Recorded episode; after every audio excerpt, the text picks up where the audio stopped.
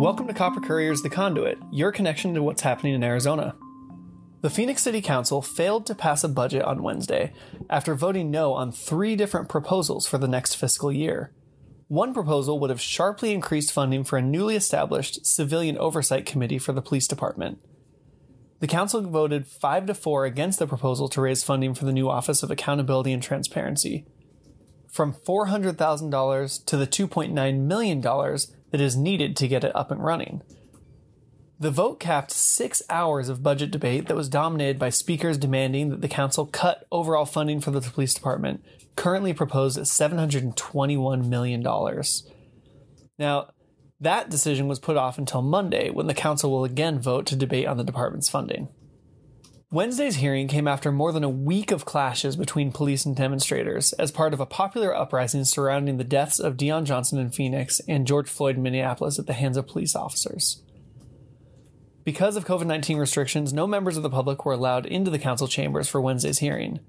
But hundreds of protesters gathered outside, and 183 signed up to speak on the budget, in addition to the more than 1,500 public comments that were posted online. Even though the demonstrators were kept outside the building, booming chants could be heard from within the council chambers throughout the meeting. One of the asks of demonstrators was to cut police funding and redirect the money into programs like healthcare, education, and housing. Another program in need of funding is the newly created Civilian Review Board.